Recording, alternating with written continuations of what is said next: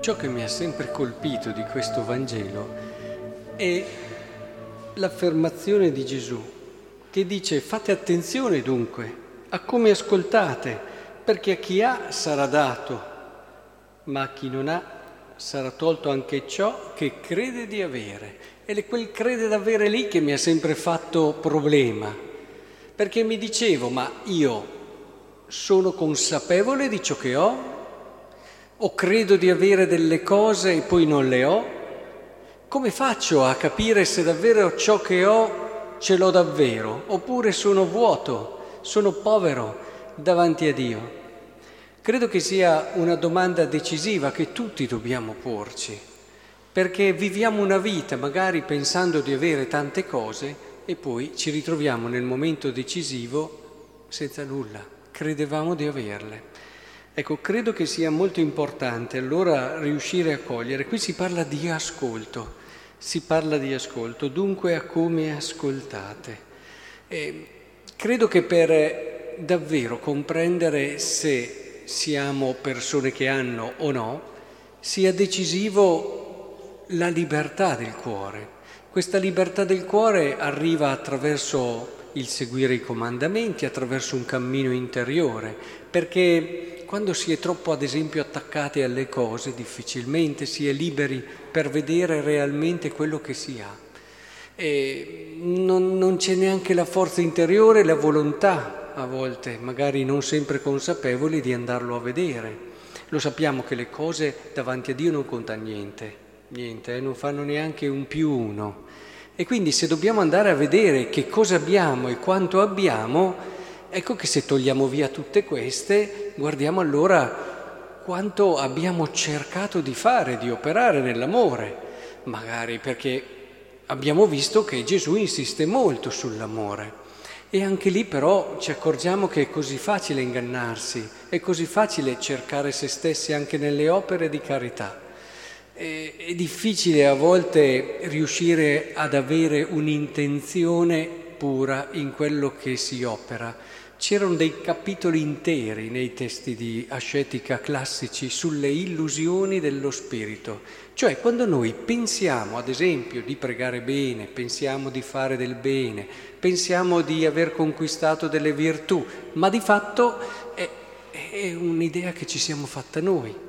Pensiamo perché magari abbiamo il comportamento esteriore di questa cosa, ma non c'è l'anima, non c'è l'anima. È così facile, ad esempio, cercare la fede solo come rassicurazione, è così facile eh, vivere l'umiltà solamente come aspetto caratteriale di timidezza o alla fine come un evitare i problemi. Io mi metto da parte e alla fine, cioè diventa anche un tornaconto personale quello di stare da parte. È così facile essere silenziosi perché magari, non perché si è umili e si lascia spazio agli altri, ma perché non si riuscirebbe a sopportare l'umiliazione di dire una cosa fuori posto. È così facile, e potrei andare avanti, eh, fare la carità anche perché questo mi aiuta ad accogliere, accettarmi e attraverso quello che è in un qualche modo l'applauso degli altri o comunque la gratificazione che ti viene del fatto che gli altri ti considerano bravo. E infatti in questi casi si vede che va un po' in crisi questo mio darmi, questa mia dedizione, nel momento in cui cessano gli applausi, la gente non mi riconosce o non c'ho più quel ritorno che in fondo teneva su il mio impegno. La preghiera, potremmo anche vedere tutte le tipologie di preghiera, il come prego. Insomma, una cosa che mi ha sempre colpito è stata questa, non vorrei mai arrivare davanti a Dio pensando di avere un sacco pieno e mi ritrovo con un sacco vuoto, perché credevo di avere qualcosa. Ora, credo che questa è una questione importante che va affrontata. Io già da giovane la posi come uno dei primi obiettivi del mio cammino interiore, perché questo prendere coscienza della verità va di pari passo con la tua maturità, perché va di pari passo con la tua libertà interiore.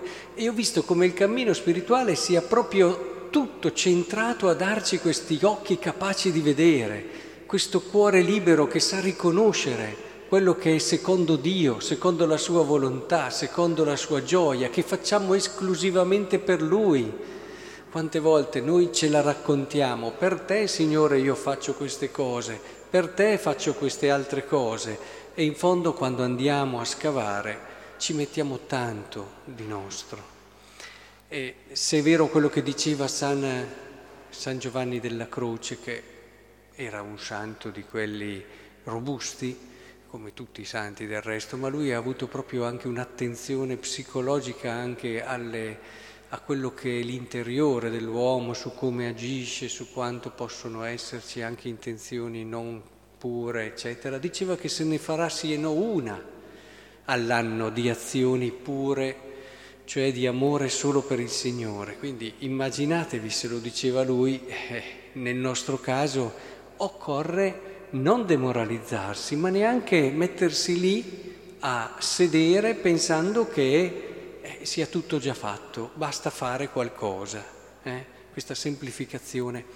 Prendiamo sul serio questo cammino interiore che accompagni quello esteriore e cerchiamo davvero di lavorare perché il nostro cuore cresca in libertà, cresca in capacità di vedere, cresca, come dice qui, in capacità di ascoltare quello che Dio ci chiede. E vedrete che tutto questo ci porterà non solo ad, una, ad essere più ricchi, ma soprattutto ad essere più felici.